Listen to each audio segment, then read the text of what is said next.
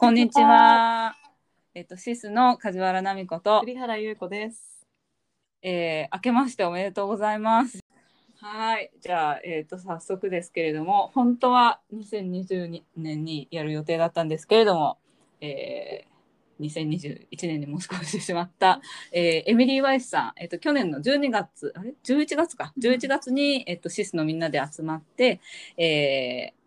お話ししたちょっとこの起業家ユニコーンの起業家についてですねちょっと今回は、えー、と調べてみたり、えーみんなでディスカッションしたのでそのお話を話せていけたらなと思います。ね、あの最初にカマラ・ハリスさんで2回目うん。に RBG と、かなりレジェンド的なもう女性リーダーの教科書的な人うん、を取り上げてきて、でちょっと今回はまた違った観点で学びを得たいなと思ったんですよね。それで選んだ、まあ、ナミコさんが特に「ハワハワイビュートです」を聞いて、すごくおすすめって言ってもらってで私も聞いて感銘を受け取り上げたっていうのがありますね。そうです。その「How I Built This」っていうあのポッドキャストがあって私はすごいファンなんですけど結構その生活消費財だったりとか、まあ、みんなが普通に使ってるこうアプリだったりとか、そういうのを使っ作ったこう起業家のストーリーがいろいろこうあの実際に本人がこうインタビュー受けながら話すっていう形式のやつで結構女性起業家も多いので私すごいよく聞いてるんですけど走りながらとか聞いてるんですけど、まあ、その中でもこのエミリー・ワイスさんの回はすごく面白くてなんてなんかこう自然体なのこの人はっていうなんかこうねさっきのあのレジェンドの話じゃないですけどやっぱこう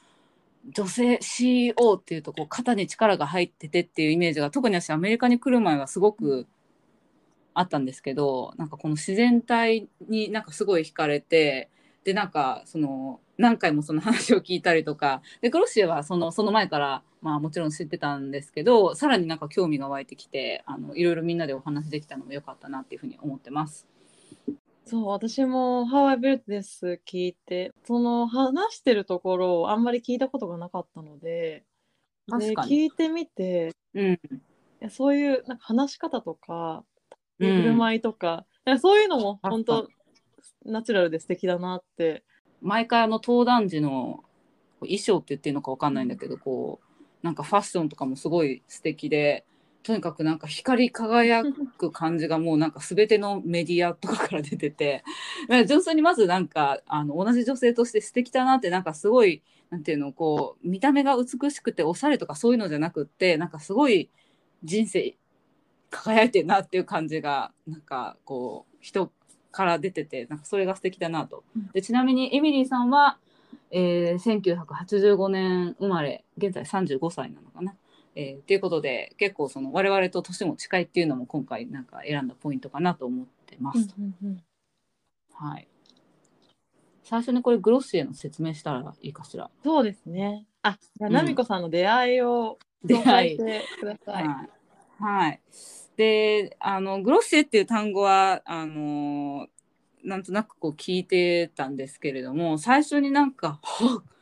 これすごいって思ったのが、あの、ある日なんか普通になんかサンフランシスコのミッションっていう、なんていうんですかね。な日本、日本だとミッションって何なんだろうなんだろ何なんだろう。うーん、なんとも言えないな。は、ちょっと代官山ほどおしゃれじゃないっていうね。おしゃれエリアなんだけど、まだ発展途上みたいなところがあって、あの、そこをこう、プラプラ散歩してたらですね、いきなりなんか、あの、そこはまだちょっと、しかも未開発ゾーンで、特に何もないとこなんですけど、あ急になんかピンクの、なんかすごい、なんか、イケてる風なお店があってでそこはなんかすごいしがない街のカフェみたいなところだったのになんか急にピンクになっててなんか女の子でしかもそのサンフランシスコってみんなすごいカジュアルなんでこうこうおしゃれしてるっていう人ってやっぱすごい目立つんですけどなんかそのおしゃれをしたであろうなんかルルレモン的な感じのおしゃれをした人がなんかめっちゃ行列っていたいたんですよ。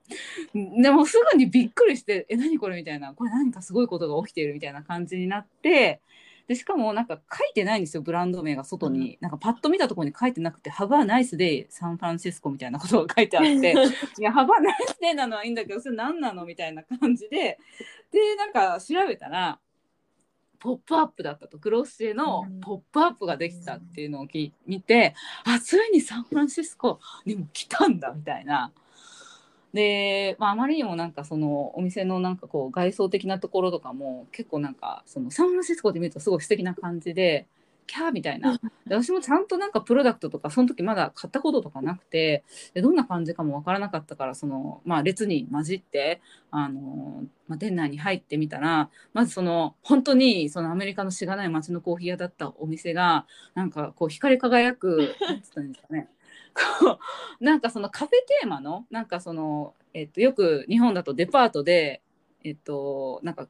メイクアップとかちょっとこうしてもらったりとかなんかこういう風に使うんですよとかって教えてもらうこうカウンターみたいなところがそのカフェテーマであのカフェのテーブルをなんかそういう感じのこう鏡がこうバーって置いてあってでカフェテーマだからなんかちょっとした小物もなんか全部お菓子とかがテーマになってたりとかなんかそういう感じのなんかなんていうんですかね商品ディスプレイとか試すところになっていてもうそのなんかクリエイティビティとカジュアルさとなんかその美容業界ってこういう風に商品を見せるんだよねっていう枠をなんかすごい取っ払った感じがして何これすごいみたいな。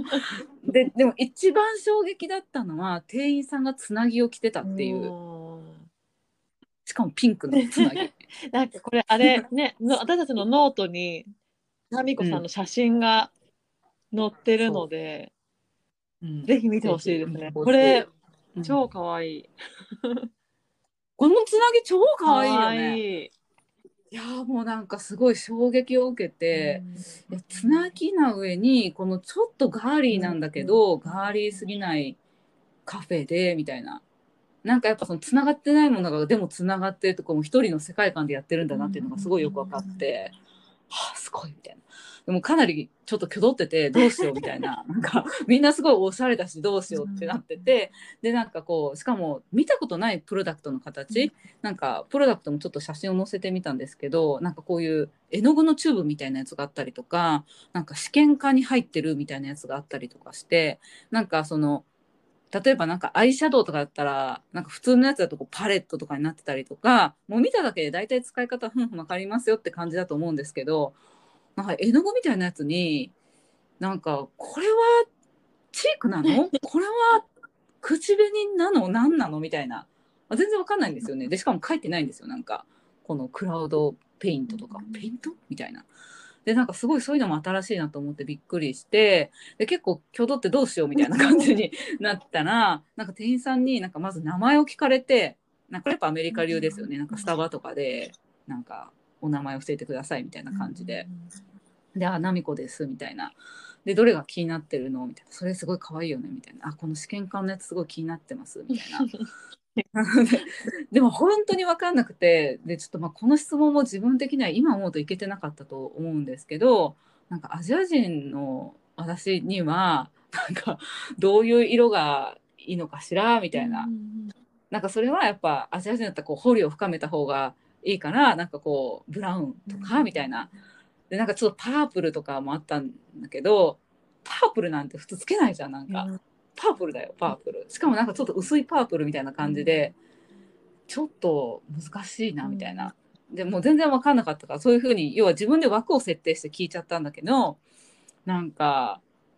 なんか「It depends on you」みたいな感じでなんかあなた次第よみたいな。でなんかどの色もそれぞれの良さがあってなんかナミコが好きなのをつけたらいいのよみたいな感じで言われてガーンみたいな。ガーンですね。なんかそのなんていうんですかお作法を聞いたのに好きにどうぞって言われたみたいなでどれも素敵よみたいな感じで言われてそれぞれに良さがあるスーハーみたいなな意味が分かんないみたいな感じでびっくりして、でなんかその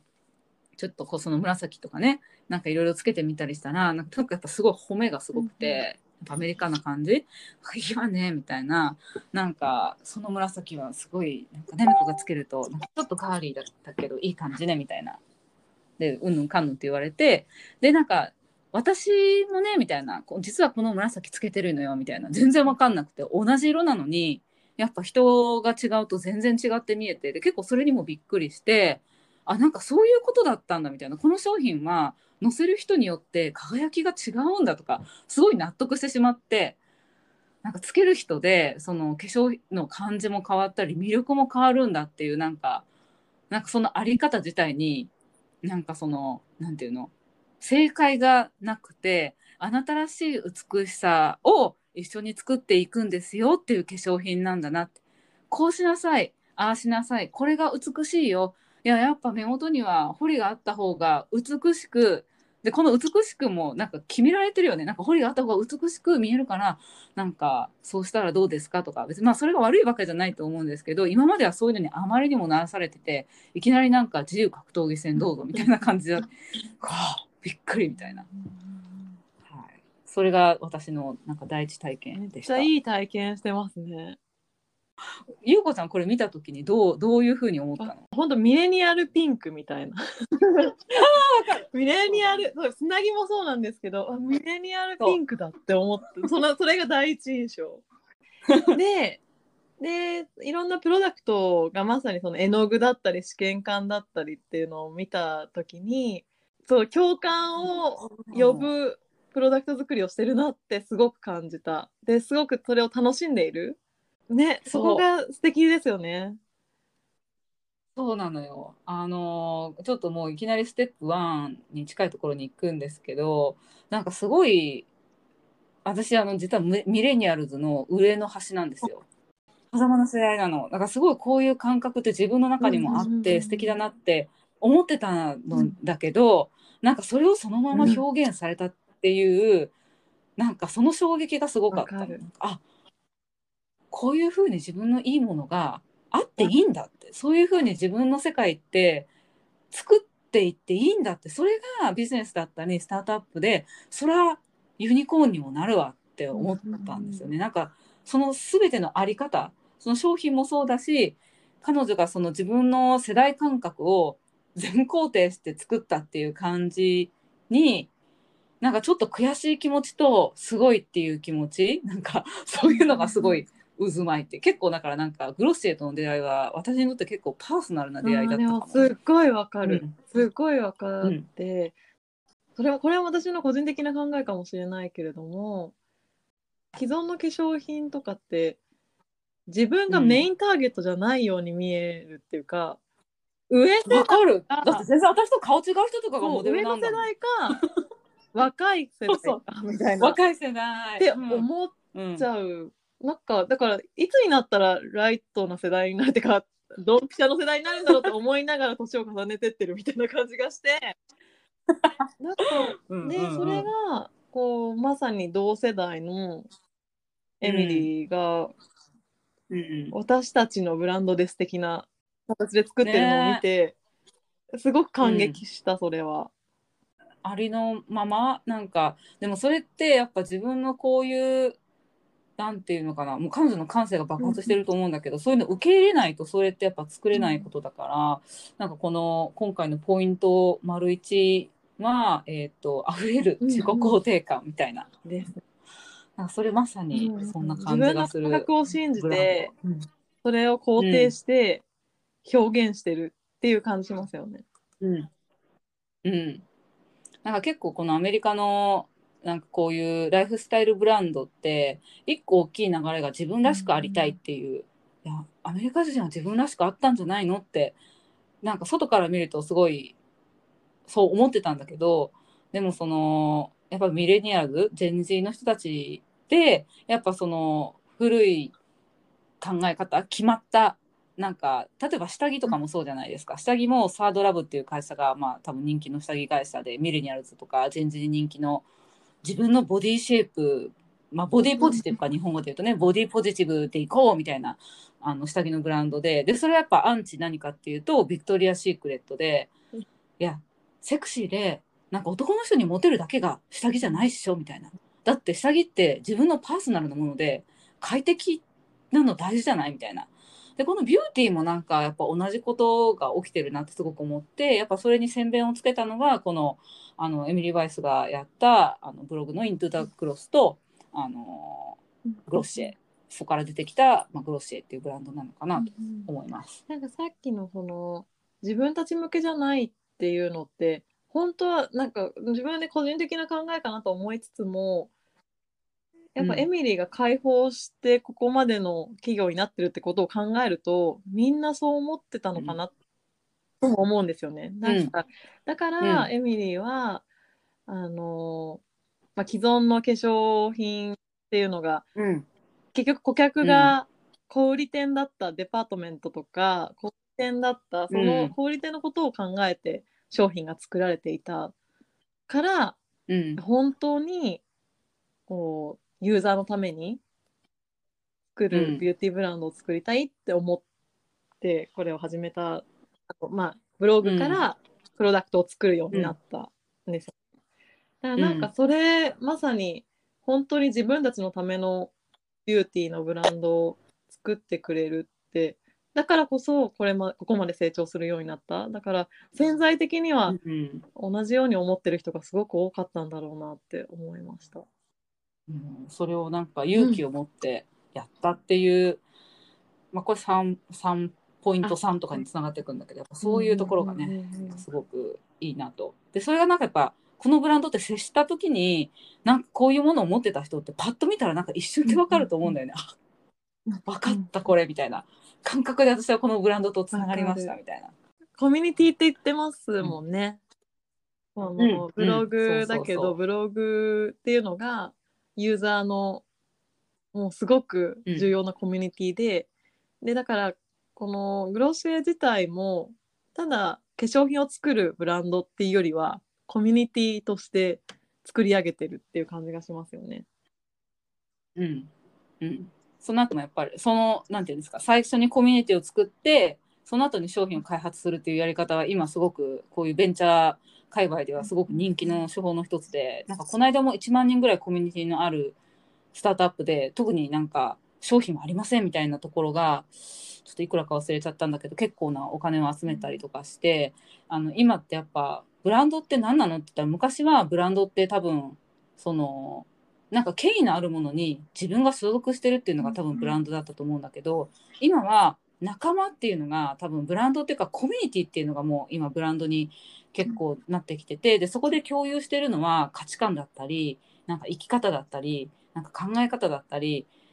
なんかそういう風に変わってきてる生活ブランドに関してはすごく変わってきてるのかなってこれよく考えたら自分が仕事で結構やってる話だからすごい盛り上がってる。うんうんいやでも本当あの消費者感覚としてもまさにそうだしそういうプロダクトを選びたいなって思うようになってますよね。ちょっとなんかここでよく考えたら彼女の自身のやっぱライフストーリーを語っておかないと後のポイントが意味が不明なのかなっていうふうにも思ってきたので、簡単に1985年に生まれてから。えっとまあ35歳。今35歳。35 1985年にコネチカット州で生まれ育って、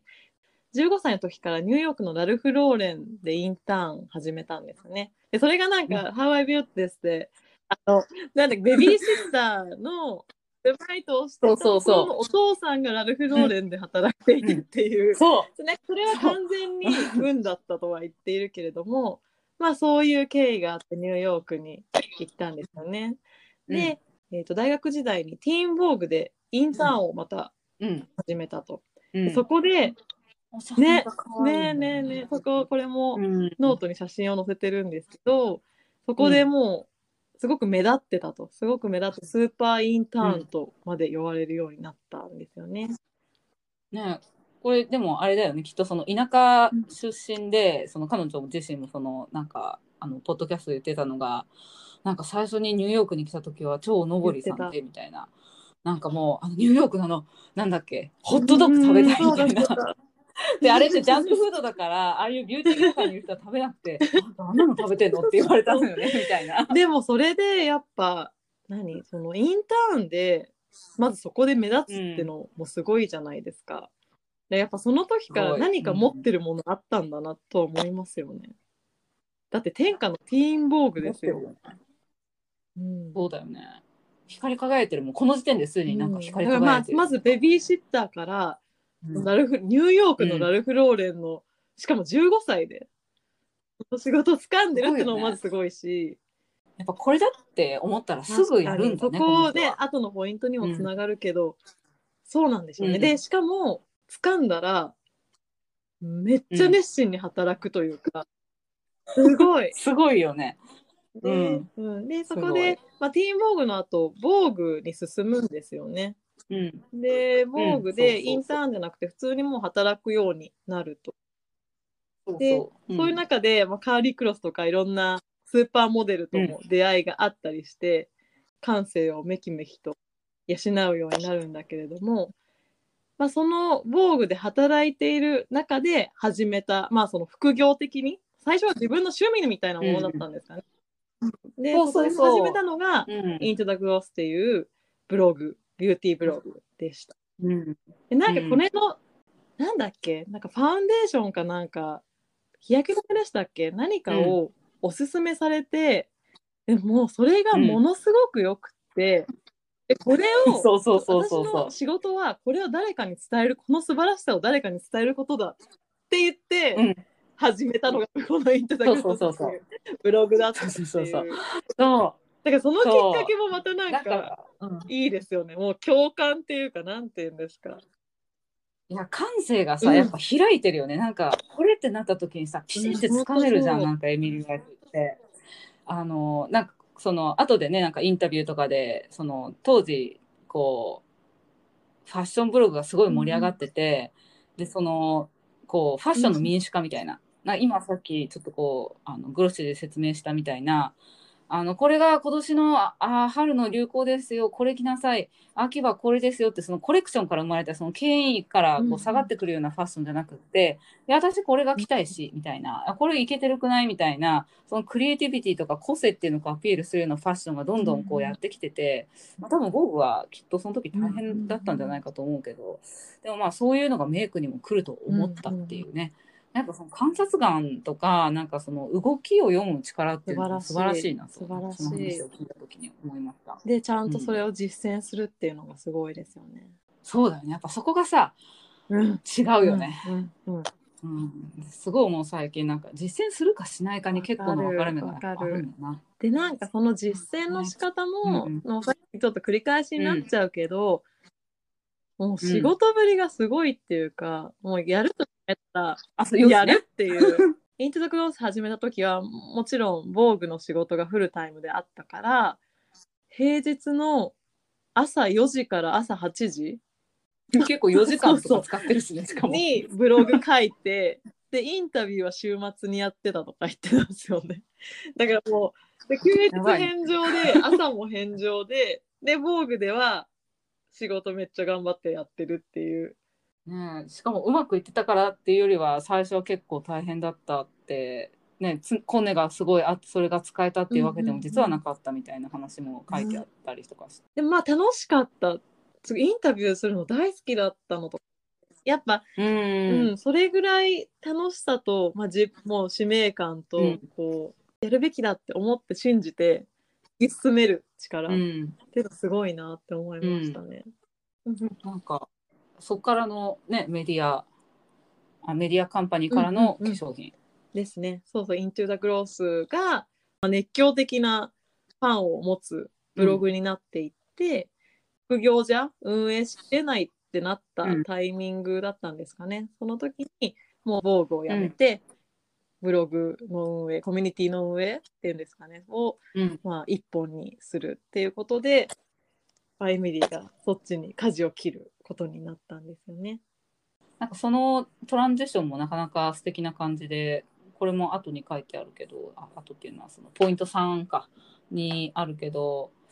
やっぱ実践してるからトランジションがスムーズだよね。なんかこう頭の中で考えてこれやるべきなのかそうなのかとかじゃなくって、うんもうやってるからで数字で出てるしうまくいってるしなんて言ったらいいの葛藤する理由がなくなるよねなかった。もうきっぱり言ってますもんね。うん、自然な流れでねきっといけたんだろうなと思って。それもなんかいいな。なんか迷いがな、ううんんあんまりないっていうか、まあ、まあもちろんあったのかもしれないけれどもでもやっぱあんまりない感じしますよね。実践してるからだよ。まず迷う前に実践してから決めてるんだと思う。なんなんかうん。それも最近のトレンドっていうかそのディシジョンメイキングを細かくアジャイルでやっていくというか、なんか、うんそうだよねれがまた今風ですよそんな感ね。うんね、しかもこれをその今じゃなくてだいぶ昔にもうすでに確やってたっていうね。我々は今あ今時だなとか言ってる彼は多分そんなに一般的にアジャイルとかいう言葉が一般的になるより前にね感覚的にそれをやってたっていうのがすごいですよね。すごい。すごいよね。すごいよ。でさらにそっからさなんかその化粧品を作るっていうやり方も多分今はねなんかさっき話したみたいなスタートアップでそういう、まあ、グロッシエ見てみんなやろうみたいになってるけどうん。ない。ねそんなすごいありふれた指標でもないしそこもなんかすごく面白いなと思ってなんかその着眼点が素敵っていうかなんていうの？そういう世界が当たり前だと思ってるとなんかまあビューティーカンパニーがこういうこと言ってますと。なんかそのいろんなロレアルとかすごい会社がこういうこと言ってますっていうのといや私たち凡人はみたいな感じでもすごいラインを引いちゃってなんかそこに商売チャンスがあると正直私はやっぱ思ってこなかったっていうか。でもそこがずれてるよねっていやなんかもっと私たちのこのなんか彼女が言ってるのはなんかニーズという表面的なことよりも多分なんか化粧品と共にあるなんかそのライフスタイルとしてそのずれてるよっていうことをなんかを感じたんだろうなと思って。なんかそのなんだろうね。なんか化粧をするタイミングとかどんな風にしてるのかとかなんか自分の美容のことをどういうふうに考えてるのかとかなんかそういうことを多分なんかもっとリアルにしたいなっていう気持ちがあったのかなと思って。そうそこからの化粧品っていうのが面白い。面白いな面白い。でえっ、とそっからこれも面白かったよね。なんかとりあえず1億円かなみたいな。本期は何もなかったけど1億円みたいな。とりあえず1億円みたいな。あ最終的にはなんか倍ぐらい2結局億円ぐらい2億レイズしたなみたいな軽く言ってますけど。ねもうすごく多分当時今よりももっと多分、まあ、今もそうですけどで物がある会社っていうのはこうテクノロジーに会社あテクノロジーに投資してるこういう投資ファンドとかからするとすごく難しい領域でしかもこう男性ドリブンな業界であのねこの妻に聞いてみるよって言われた。これ象徴的ですよね。でもすごい。うんリアル。すこれ象徴的だよね。もうこれだけで指数いやいける。1時間ぐらいいけると思う。ごいリアルだなって思って。想像つくよね。大変だったんだなって、うんあのこれ丸三でも書きましたけどこう一見エミリーってうん。本当にスマートで、あんまり苦労ありませんでしたもうあの思いで頑張ってきましたみたいに見えるけど、うん。やっぱこれ相当大変だったと思うんですよね、この資金調達周り。やすやさぐれてもおかしくないよね。やっぱ私ブログで行くわみたいな。そう。こ人だったらちょっとサンプレース無理そうだからその11社断られて今でこそ笑って話してるけど聞かれるたびに MBA もい取ってないし美大に通ってたしってこともすごく言っているし VC って何、ねうん。っていう状態だったとかって言って今だから言ってるけど、うん。多分当時うんほんと苦労したんだろうなって思って、でもそれでもまあね全く負けずに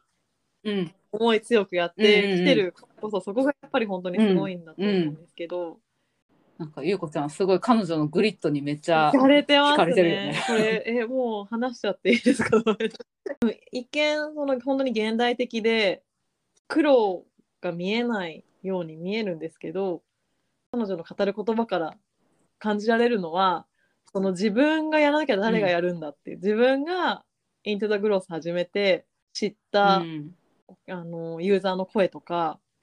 作り上げてきたコミュニティとか、もう自分が一番そのコミュニティのことをよく知っててでそれを育ててきたから、それに値する、この人たちに値するプロダクトを作らなきゃいけないしそれをやるのは絶対私なんだっていう信念の強さを、ものすごい強さを感じて、でその信念からくるグリッド、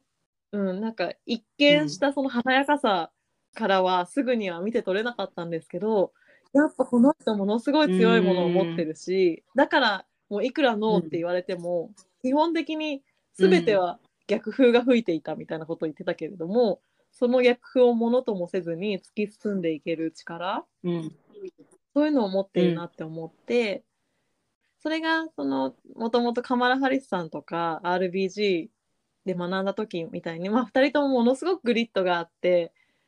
信念を持ってやっていたってことを学んだと思うんですけど、うんそこにうん、結局通じる部分があるなって思ったんですよね。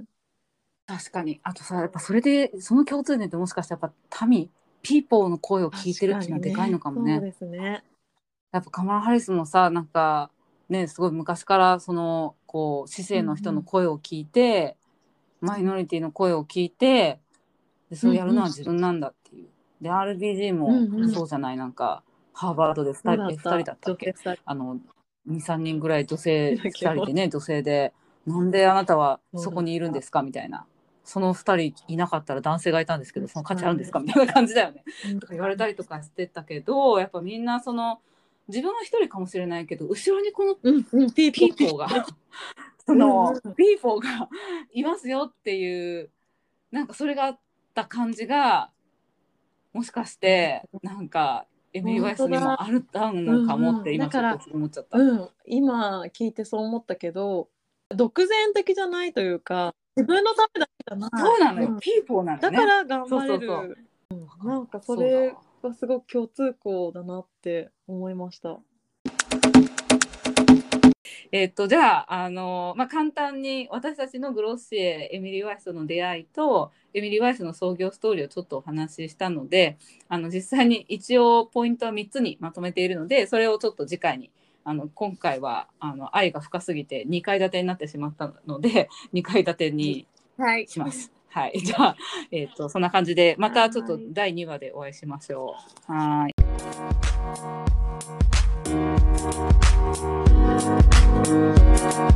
はい